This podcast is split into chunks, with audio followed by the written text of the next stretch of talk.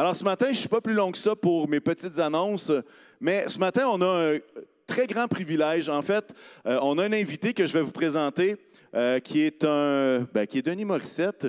Et ça fait 45 ans qu'il exerce dans le ministère de Relations d'aide et des soins pastoraux. Euh, il enseigne le counseling pastoral depuis plus de 35 ans. Et pour ceux qui sont des vieux de la vieille, il enseignait même à formation Timothée. Ça vous donne une idée? Ça, c'était dans le sous-sol de l'ancien carrefour euh, et c'était les balbutiements dans les années, quoi, fin 70, début 80. Alors, bref, enseignait, euh, pratique également euh, toutes sortes de formations professionnelles en psycho-éducation, psychologie. Et puis, il a été également responsable et celui qui a mis sur pied le ministère de Relations d'aide soins pastoraux à l'Église Nouvelle-Vie Longueuil.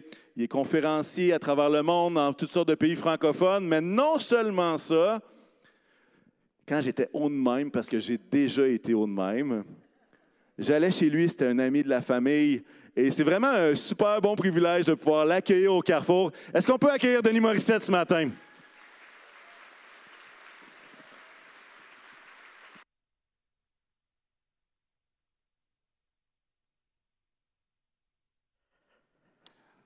Bonjour à vous tous et à vous toutes. Bon matin. Good morning. Buenos dias. Vous allez bien ce matin? Ah, je suis hyper content d'être ici. Je, vais parler un peu pour étirer, pour qu'il puisse placer ma voix, un peu, un peu forte. J'ai beaucoup de retours. Euh, je suis content d'être ici. Effectivement, euh, j'ai une longue expérience avec le Carrefour. Il y a, plusieurs années, j'ai connu euh, vos fondateurs et tout ça. C'était mon époque et ça ne me rajeunit pas.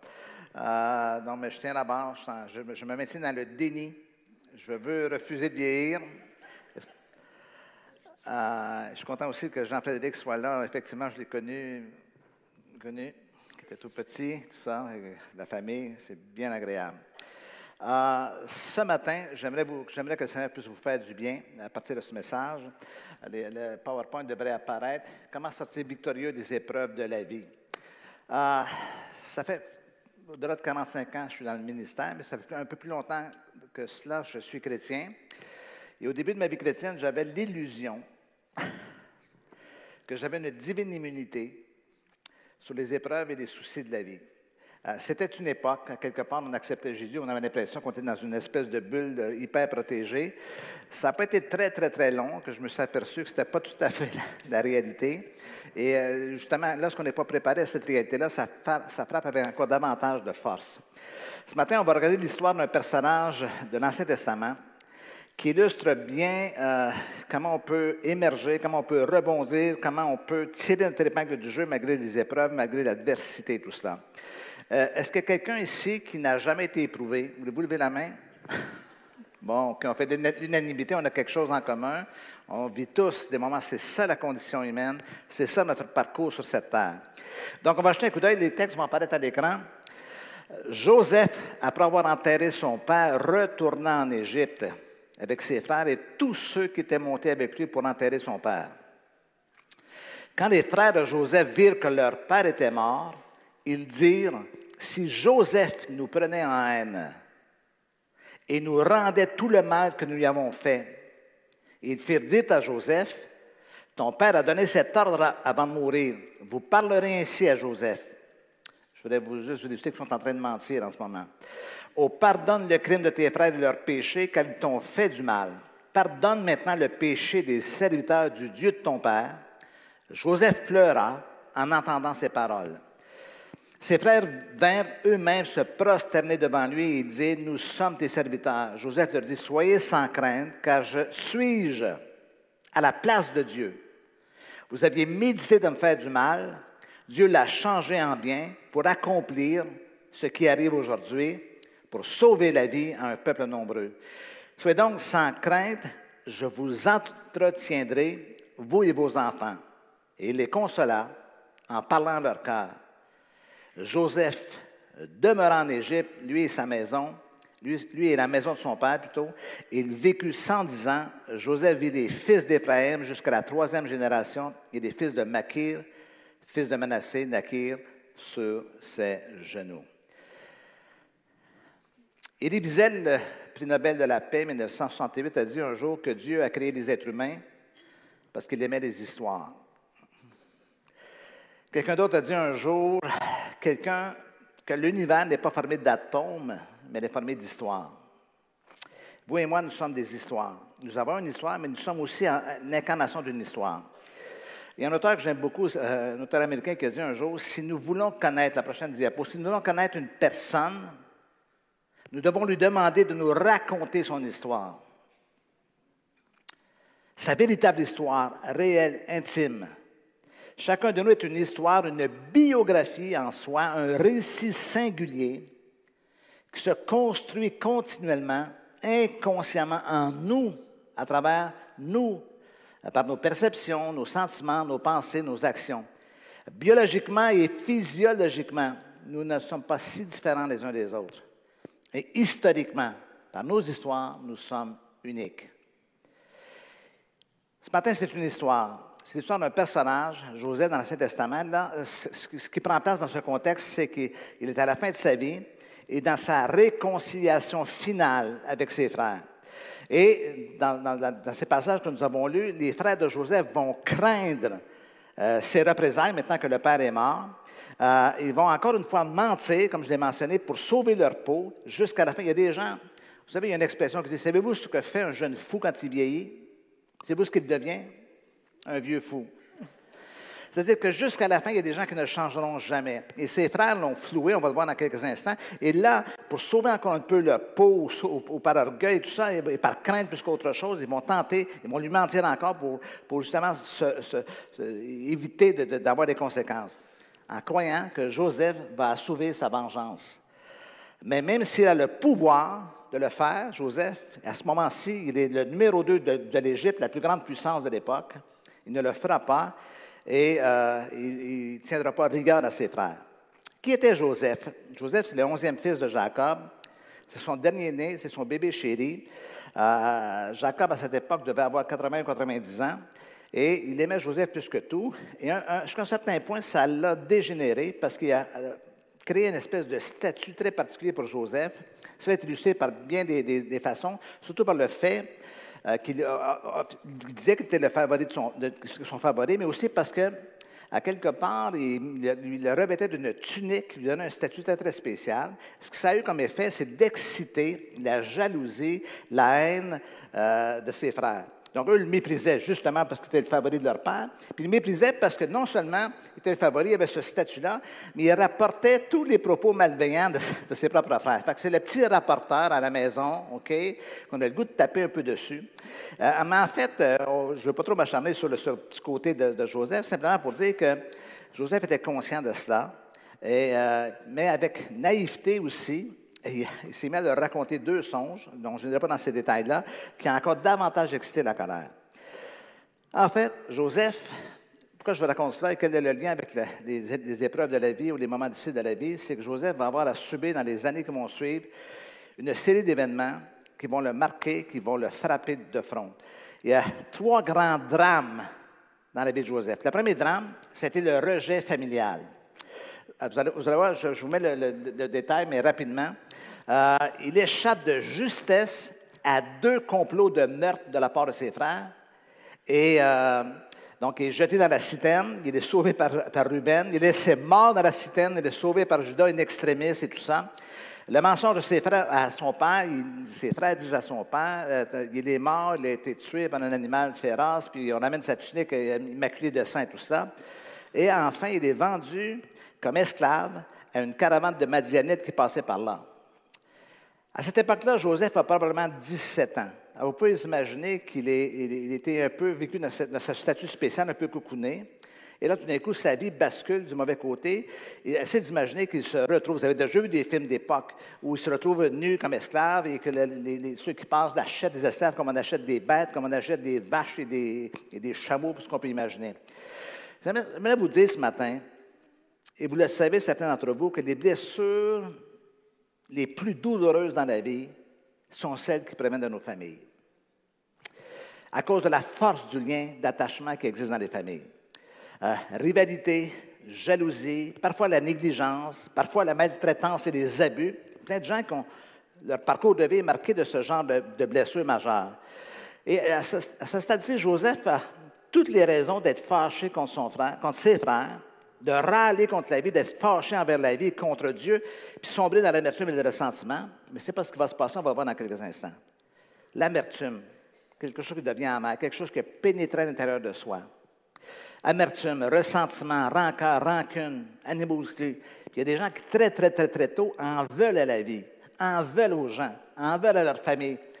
Et en fait, peut-être qu'on pourrait dire à raison à cause de ce qu'ils ont subi, mais ce qu'on sait maintenant de la vie, ce n'est pas tant ce qui nous arrive qui fait des dégâts. Bien sûr, ça fait quelque chose. Mais c'est ce qui arrive à l'intérieur de nous, quand tout cela pénètre à l'intérieur de soi. Vous avez entendu le mot ressentiment. C'est quoi un ressentiment? C'est un sentiment qui est constamment en replay, qui revient constamment, il revient constamment, il revient constamment. Et c'est ça qui finit par nous user, et c'est ça qui finit par faire mal. Mais on, voit dans son histoire, Joseph n'a pas sombré dans cet état-là. Il a réussi, vous allez voir pourquoi vers la fin, et, comment il a réussi à rebondir au, travers de tout cela. Mais de ce rejet familial douloureux et catastrophique, euh, cela va être suivi par un, deuxième drame dans la vie de Joseph, injustice et fausses accusations. Pendant un concours de circonstances dont seul Dieu a le secret, il se retrouve à la maison de Potiphar, qui est un homme bien, bien connu, bien, bien nanti à l'époque, et euh, il, devient le maître de sa maison. Et malheureusement, la femme de Potiphar, peut-être qu'elle s'ennuyait de son mari qui était trop occupé en politique, euh, dans les affaires et tout cela, elle commence à, s'amouracher, comme on dit en québécois, envers euh, Joseph. Mais lui, il résiste à la tentation de coucher avec cette femme. Puis en réaction, celle-ci répand de fausses accusations. Et là, il perd son poste et il est jeté en prison injustice et fausses accusations. Maintenant, c'est intéressant tout cela parce que comment on fait pour se, libérer d'un mensonge qui est propagé à notre égard? Comment on fait pour se défendre de fausses accusations? Puis là, on se trouve dans ce qu'on appelle une, une espèce de double contrainte. Si on, ne dit, si on ne dit rien, les gens pensent qu'on est vraiment coupable. Puis si on se défend, bien, on se défend parce qu'on est coupable, on va y réagir parce que ça, quelque part, ça... La réalité, c'est qu'on est souvent perdant dans tout cela. Donc, Joseph n'a pas beaucoup de pouvoir. Et euh, en réaction à ces fausses accusations, le Potiphar l'envoie en prison, donc il est jeté en prison. Mais, et là, ça amène le troisième drame. En prison, il commence à se passer quelque chose, c'est-à-dire qu'il euh, est, bon, le texte mentionne qu'il était, envoyé en prison par Potiphar. Il est resté deux ans de plus en prison que ce qu'il avait eu comme peine, parce que les chansons du roi l'ont oublié. Il a dénoué ce fameux, ces fameux rêves, vous, avez entendu, vous connaissez l'histoire. Et en fait, on, les théologiens disent qu'il a passé probablement 12 ans en prison pour, sous de fausses accusations. Maintenant, quand on regarde cela, essayez de vous imaginer quelque peu, laissez aller votre imagination ce matin en vous imaginant comment, vous auriez réagi dans ces moments-là. Euh, parfois, ce que nous vivons ou nous subissons ne provient pas toujours de la méchanceté, parfois ça provient simplement de la négligence, de gens qui n'ont pas pensé, qui n'ont pas réfléchi. En anglais, on a une, euh, on a une expression qui s'appelle un hit and run. J'ai frappé le cycliste, j'ai frappé, mais je me suis sauvé. Je ne suis même pas conscient de ce qui est arrivé. Je pensais que c'était un animal, quelque chose comme ça. Puis le gars est couché dans le fossé à moitié mort, mais on n'en est pas conscient. Euh, et, d'ailleurs, c'est ce qui arrive souvent dans les douleurs, dans les blessures que les gens nous, accordent. Il y a quelques années, plus de, plus de 35 ans, j'ai vécu un, drame assez douloureux à, ce moment-là. Et je me suis retrouvé presque du jour au lendemain à la rue, OK, par quelqu'un qui m'a décidé de, de, me pousser, de me tasser. Et là, je suis là, là puis le, gars, j'ai revu le gars de dix ans plus tard, il n'était même pas conscient de ce qu'il avait fait. Parce que moi, j'étais écorché, blessé à l'intérieur, et j'ai lutté à l'intérieur de moi contre l'amertume parce que, à quelque part, on voudrait, on, a une nature humaine, on veut se défendre et réagir et tout cela. Mais rappelez-vous dès le départ que ce qui explique la fin de la vie de Joseph, c'est qu'il n'est pas frustré, il est comme un peu Teflon. Il y a comme si ça va couler sur lui tout le long. Il y a quelque chose qui ne prend pas prise en lui. Il se retrouve en prison. Et pendant un concours de circonstances, vous savez ce qui est arrivé. Il a fini par, être, par, euh, euh, élucider le fameux rêve du roi et le roi l'a réinstauré. Et dans encore une fois, dans un.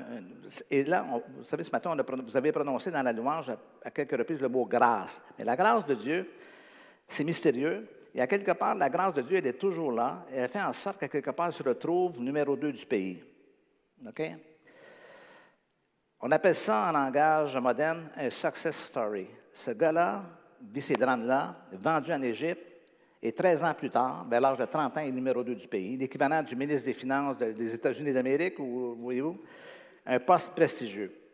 Alors, quand je regarde tout cela, cette histoire de Joseph, puis vous savez, on peut la lire et, l'observer de façon très, très superficielle en disant Waouh, c'est beau Dieu ce qu'il a fait dans sa vie.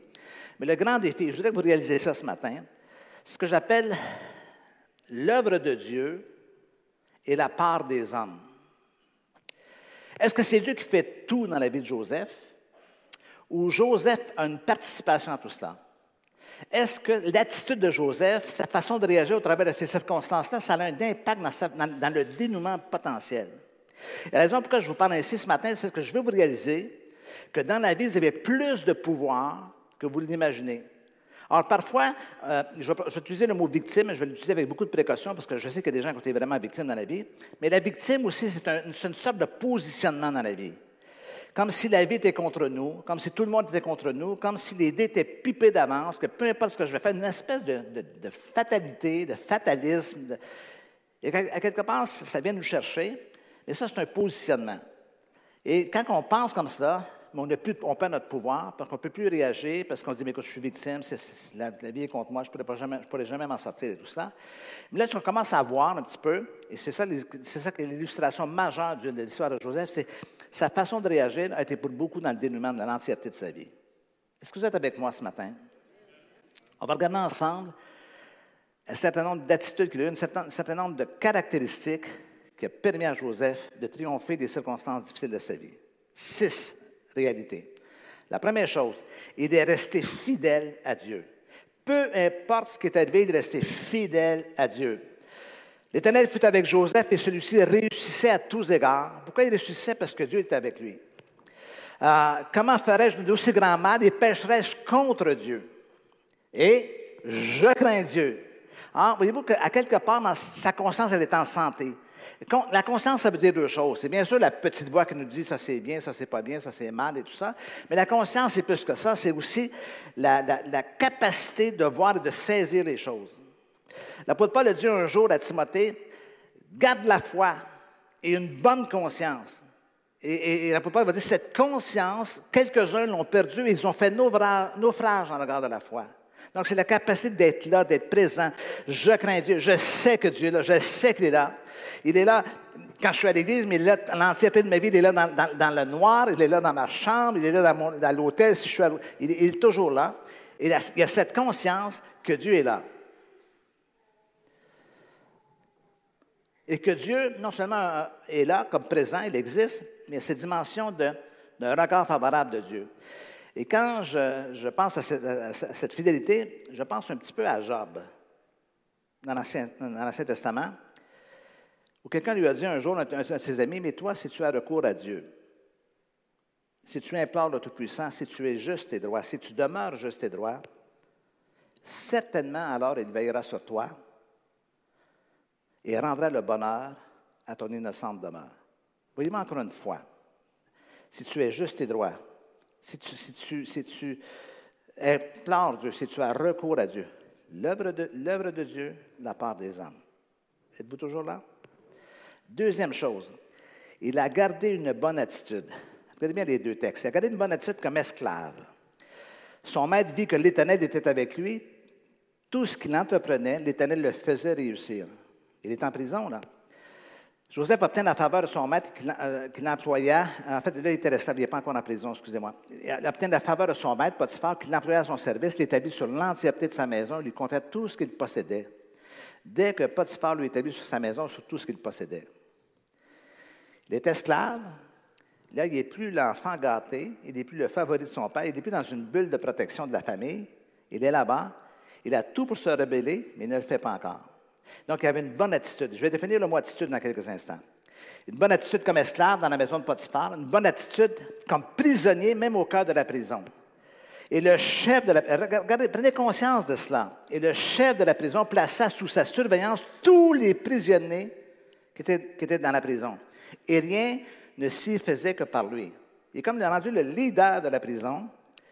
Le chef de la prison ne prenait aucune connaissance de ce que Joseph avait en main parce que l'Éternel était avec lui et l'Éternel lui donnait de la réussite dans tout ce qu'il faisait.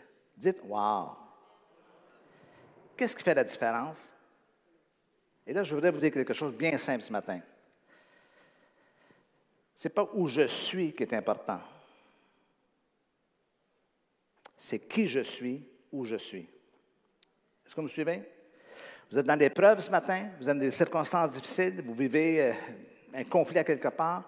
Ce n'est pas ça qui joue, c'est qui vous êtes dans ces circonstances-là. Ici, il n'est pas dans des conditions favorables, il n'est pas dans des conditions idéales, mais sa personne fait la différence dans cette situation-là. Euh, il ne se pose pas la question qu'est-ce qui m'arrive, qu'est-ce que je fous ici, mais qu'est-ce que j'ai fait au bon Dieu pour me retrouver en prison ou dans ces circonstances? Il ne se pose pas ce genre de questions-là. Il garde une bonne attitude. C'est quoi une attitude?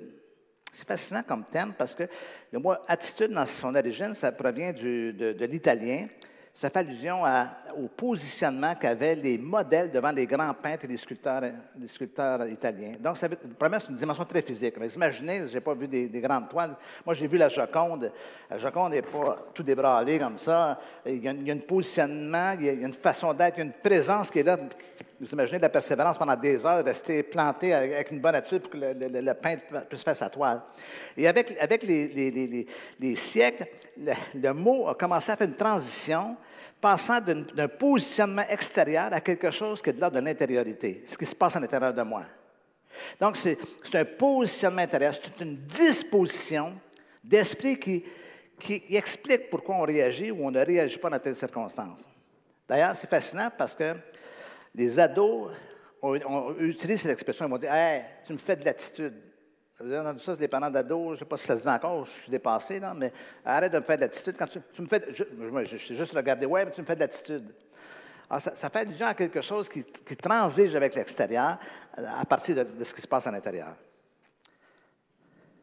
Le dénouement de chacune de ces situations est lié à son attitude, l'attitude différente. Et c'est le défi que nous avons tous, chacun de nous, devant les circonstances adverses de la vie. Regardez bien le résultat de son attitude. Et Pharaon dit à ses serviteurs, Trouverions-nous un homme comme celui-ci? Entendez le texte. Trouverions-nous un homme comme celui-ci? Là, on parle de qualité d'une personne, de la qualité d'une personne. Ayant en lui l'Esprit de Dieu. À ce que je sache, Pharaon n'est pas chrétien ou il n'est pas, croyant. Même lui voit quelque chose dans la vie de cette personne-là. Posons-nous la question, qu'est-ce que les gens voient quand ils nous regardent? En lui l'Esprit de Dieu. Et Pharaon dit à Joseph, puisque Dieu t'a fait connaître toutes ces choses, il n'y a personne qui soit aussi intelligent et aussi sage que toi. Euh, je t'établis sur ma maison et tout mon peuple obéira à tes ordres.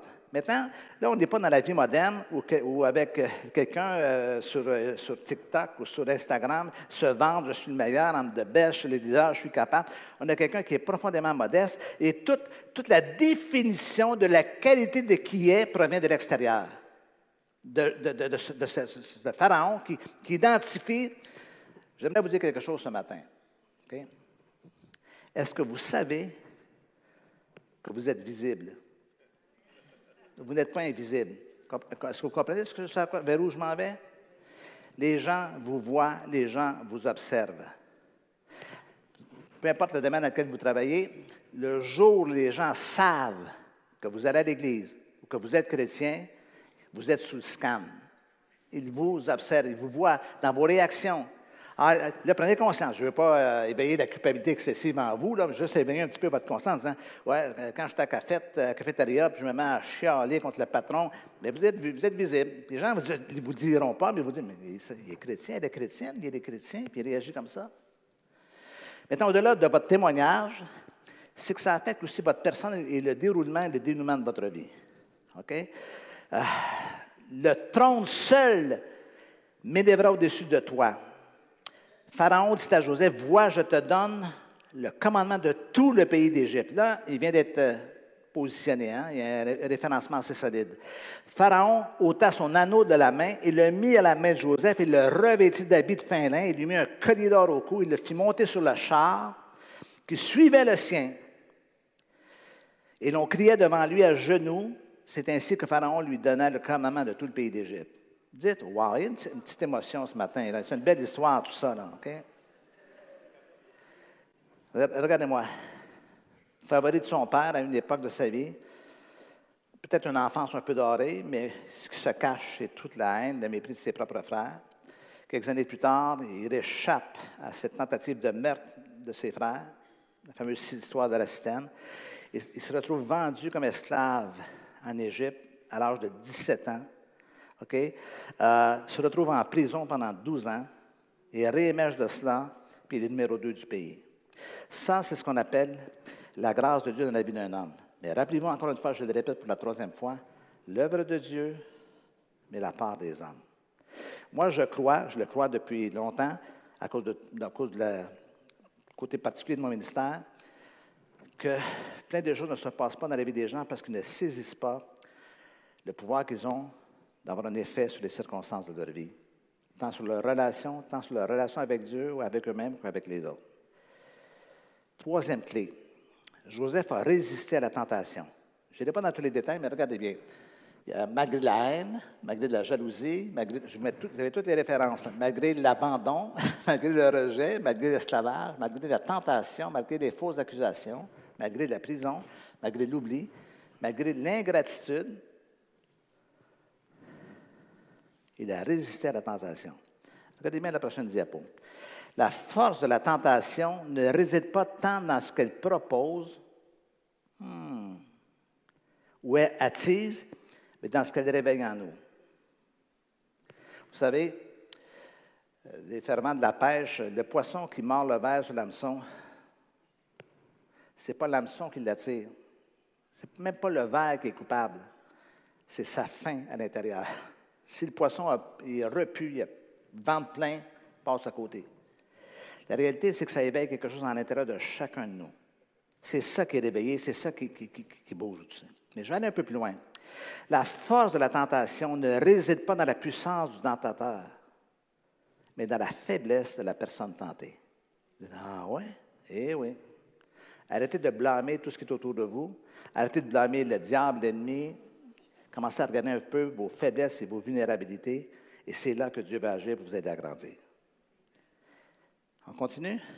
Un autre point hyper important que j'aime beaucoup de l'histoire de Joseph, c'est qu'il n'a pas nié sa douleur. Là, quittez l'image, l'espace d'un instant, des héros Marvel. Captain America, Spider-Man, Superman, euh, nommez-les. Ce n'est pas, pas, pas un homme comme ça. C'est un homme qui était affecté. Et tout le long de son récit, on a l'impression qu'il est un peu, comme je mentionnais un peu plus tôt, qu'il est un peu téflon, il rebondit constamment et tout ça. Mais on pense que cela, ça a été sans effet sur ce qui se passe à l'intérieur de lui, ce qui n'est pas le cas. regardez bien les prochains textes. Il n'a pas nié sa douleur. Et lorsqu'il voit ses frères pour la première fois, il s'éloigna d'eux pour pleurer et il revint leur parlant. Donc là, c'est un petit peu trop la charge d'émotion. Il s'en va à l'écart et il commence à pleurer. C'est la preuve que la douleur est encore là, que la blessure était, bel et bien toujours là. Deuxième référence dans Genèse 42. Ses entrailles étaient émues pour son frère. Il avait besoin de pleurer. Il a quitté l'image macho. Messieurs, c'est un homme, Joseph. Il entra précipitamment dans une chambre et il pleura, tellement peu capable de se contenir qu'il s'en va encore à l'écart. Et là, et là, ça sort. Dernière référence. Vous êtes toujours avec moi? Joseph ne pouvait plus se contenir devant tous ceux qui l'entouraient. Il s'écria, faites sortir tout le monde. Il ne restait personne avec Joseph quand il se fit connaître avec ses frères, à ses frères. Il éleva la voix en pleurant. Et regardez bien. Les Égyptiens l'entendirent et la maison de Pharaon l'entendit. Dites, wow! Encore une fois, messieurs, juste parce que je suis un homme, on n'est pas juste un petit peu bruine sur le bord d'un œil là, en disant Je suis ému. OK? D'ailleurs, en, psychologie, en thérapie, on appelle ça un catharsis. C'est que là, la charge de souffrance et de douleur qui est là, là ça a sorti. Là, on n'est pas dans des petites pleurs, des petits pleurs, on est dans des sanglots qui font mal, de quelqu'un que tout, tout, ce qui a emmagasiné au fil des années ressort, juste à la vue de ses frères. La preuve qu'il était un homme profondément blessé. Mais il fallait que ça sorte.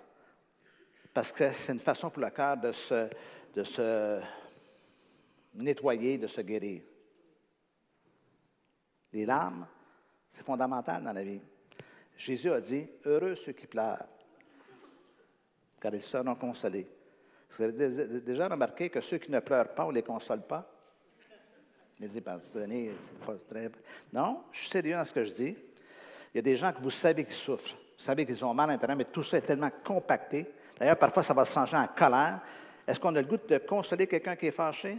Non. Qu'est-ce qu'on fait? Pourquoi? Parce qu'on ne veut pas subir les effets de sa colère. La colère, c'est un masque qui protège de la douleur, mais qui protège mal de la douleur. Mais si, ce n'est pas, ce qui se passe dans la vie de Joseph. Et là, ça ici, là, c'est le, le, triomphe de ce que j'appelle l'authenticité la plus, la plus belle de quelqu'un qui souffre et qui reconnaît. N'oubliez pas, c'est le numéro 2 d'Égypte. C'est un leader, là. C'est un homme de qualité. Mais c'est aussi un être humain qui est blessé et qui souffre. Il a pas nié cette douleur-là. Cinquièmement, il a réinterprété les événements spirituellement. Et là, suivez bien ma pensée comme ça. Maintenant, ne soyez pas fâchés. Je reprends le texte que j'ai lu au tout début ce matin. Ne soyez pas fâchés de m'avoir vendu pour être conduit ici car c'est pour vous sauver la vie que Dieu m'a envoyé devant, vous. Dieu m'a envoyé devant vous pour vous faire subsister dans le pays, pour vous faire vivre une grande délivrance. je m'excuse, Joseph, là, c'est un peu euh, jovialiste. C'est pas ça qui s'est passé, Joseph. Ils ont voulu ta peau, ils t'en voulaient, ils t'haïssaient, ils te méprisaient, puis ils ont voulu se débarrasser de toi. C'est ça l'histoire.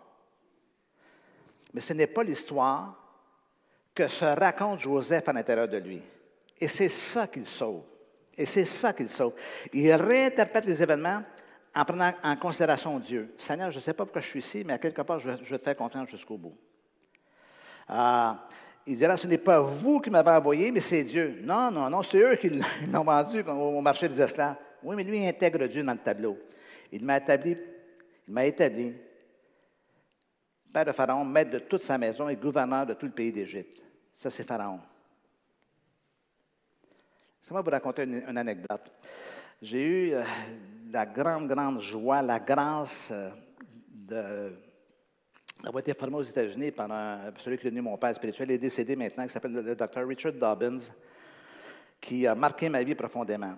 Et j'ai eu la chance, au fil des années, d'avoir accès à son intimité aussi, d'être proche de lui. Je connaissais J'ai connu sa première femme qui est décédée, j'ai connu sa deuxième femme. Je l'ai fait venir deux fois au Québec, d'ailleurs, à l'époque. Et euh, euh, on l'appelait le doc. Le doc nous m'a raconté une histoire un jour. Vous savez, lui, euh, c'est un homme de sa génération. Lorsqu'il est né, il est décédé il y a à peu près 5 ans, à l'âge de 89 ans. Donc, vous pouvez faire le décompte un peu. Il est né probablement dans les années 1930 ou quelque chose comme ça. Sa mère est décédée à sa naissance. À l'époque, elle a dû faire un choix, puis on sauvé le bébé, mais la mère est décédée. Et le docteur Dobbins a été récupéré par sa tante, qui a répété tout le long de son enfance C'est de ta faute si ta mère est morte. Il y a du monde gentil. Vous savez, sur la planète Terre, il y a des gens bons, mais des salamis aussi. Et, toute sa vie, donc, il a vécu toute une culpabilité constante en regard de cela. vous savez comment un enfant peut, absorber les choses, hein? Et ça l'a marqué. Donc, toute sa vie, il a vécu cela, toute sa vie, toute son, enfance, son adolescence et tout ça. Euh, se convertit, a l'appel au ministère, fait son collège biblique. Et euh, un jour, il est en proie encore à la douleur du fait d'avoir été un orphelin, de ne pas avoir pu connaître sa mère. Puis il s'en va au cimetière, se recueillir sur la tombe de sa mère. Et là, rassurez-vous, il n'y a rien d'ésotérique. Il s'en va au cimetière. Et pendant qu'il est là devant la, la pierre tombale, il ressent encore cette douleur, cette souffrance, cette culpabilité. Puis il entend Dieu qui commence à lui parler, tout doucement, à l'oreille, pas une voix audible. Dieu lui dit Est-ce que tu réalises la valeur que tu as? Seigneur, pourquoi la valeur que j'ai Écoutez bien. Dieu lui a dit Est-ce que tu réalises qu'il y a deux personnes qui ont donné leur vie afin que tu aies la vie? Ta mère a donné sa vie pour que tu aies la vie, puis mon fils a donné sa vie pour que tu aies la vie. Puis Dieu lui a dit Make your life count. Ce qui veut dire, fais en sorte que ta vie en vaille la peine. Dites wow. Parce que faire la connexion entre ces deux événements-là, ça prend le Saint-Esprit. Ça, c'est une réinterprétation, c'est le renouvellement de l'intelligence dans le sens très pratique du terme, c'est-à-dire que je commence à voir les choses de façon différente. Je me posais la question, pourquoi il est là? Il y a plein de situations lorsqu'on voit cette notion de euh, revoir les choses spirituellement, pas dans, un sens euh, mystique, dans un sens de Dieu, t'es où dans tout cela? Pendant que je vous parle, j'ai cette image qui vient d'apparaître dans ma pensée. Vous savez, quand Paul est descendu par la corbeille de la muraille pour sauver sa peau, tout le monde dit il est en fuite. Non, il n'est pas en fuite. Il est en route vers sa destinée puisqu'il est devenu l'apôtre Paul. À ce moment-là, quelques, quelques, jours auparavant, il était Saul de Tarse. Est-ce que vous voyez un petit peu l'idée? Et ce que je veux veiller en vous, c'est de saisir cette réalité qu'en dépit des épreuves de la vie, ne soyez pas des enfants qui ont une vision un peu, euh, un peu encore une fois, bisounours de la vie, de tout, tout devrait être beau, devrait être facile. C'est pas ça la vie. La vie, elle est difficile. La vie, elle est difficile. Mais on peut triompher de ces expériences douloureuses de notre vie quand on commence à voir les choses de façon différente. Et je termine avec le dernier point pour aujourd'hui. Il a gardé son cœur plus que tout. Je demande aux musiciens de s'avancer aussi, tout doucement. Vous connaissez le texte. Vous l'avez sûrement déjà lu et entendu. Garde ton cœur plus que toute autre chose, car de lui viennent les sources de la vie. Je répète, garde ton cœur plus que toute autre chose, car de lui viennent les sources de la vie. Ce n'est pas ce qui arrive à l'extérieur de nous qui importe autant que ce qui arrive à l'intérieur de moi. Ce n'est pas tant les circonstances qui surviennent, c'est ce que je fais avec tout ce qui survient dans ma vie. Évidemment, on n'est pas responsable de tout ce qui nous arrive. On n'est pas responsable des blessures. On a, subi quelque chose. Mais la véritable question, c'est qu'est-ce que je fais avec ce que j'ai vécu? Ça, ça m'appartient. Ça, c'est ma responsabilité. Qu'est-ce que je fais avec ma vie qui est brisée? Qu'est-ce que je fais avec les morceaux, là? Je fais quoi avec ça? Je ne suis pas responsable de ce qui m'est arrivé, mais je suis responsable de ce que je fais avec ce qui m'est arrivé. Qu'est-ce que je fais avec cela? Et je vous, euh, mets devant le défi de revoir les, grands personnages bibliques. vous allez découvrir quelque chose dans chacun de, ces personnages. Il y a une blessure, il y a quelque chose. C'est fascinant comme étude. Vous savez, Moïse n'a pas tué l'Égyptien comme ça parce que ce matin-là, il avait le goût de tuer quelqu'un. Hein. Il y a quelque chose d'autre derrière tout cela. Garde ton cœur plus que toute autre chose. Prendre soin de notre vie intérieure.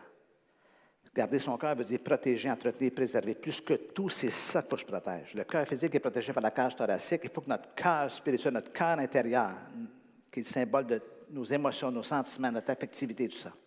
Et le texte mentionne plus que tout autre. Si vous avez quelque chose que vous devez sauvegarder, c'est votre cœur. Le reste, c'est secondaire, ça peut être important, mais plus que tout. Alors, c'est le le sens de diligence, c'est l'image d'un gardien qui surveille sans arrêt tout ce qui se passe. Il faut que je surveille tout cela. Parce, pourquoi? Parce que c'est de ce cœur-là que viennent les sources de la vie. L'origine, les issues, tout ce qui peut émerger. La plénitude de la vie. Les sources de la vie. C'est fascinant comme temps, parce que du cœur viennent les sources de la vie. Ouais. Avez-vous remarqué comment un enfant est vivant? Comment vous faites pour savoir, les parents, que votre enfant est malade? Dites-le, il ne bouge pas. Il est trop tranquille ce matin-là. Mais qu'est-ce qu'il arrive? Il est seulement malade, il couvre une grippe. Parce qu'on est tellement habitué de les voir agiter, de les voir bouger, de les voir sautiller, tout ça. Pourquoi? Parce que c'est l'effervescence de la vie qui est en eux. Quittez toujours l'image, pas toujours spirituelle. Il arrive des vie adulte, tranquillement, la vie, la vie commence à s'éteindre peu à peu. Alléluia. On n'a plus la joie, sauf peut-être si on va, euh, voir les, remparts ou je ne sais pas quoi. Mais, la vie, l'effervescence, la vie est ici, est à l'intérieur de soi, la vitalité. Et c'est ça la beauté des choses. Garde ton cœur plus que toute autre chose, car de lui viennent les sources de la vie. Est-ce qu'on peut dire Amen à cela? Est-ce que je peux vous demander de vous lever, s'il vous plaît? Je vais reprendre après.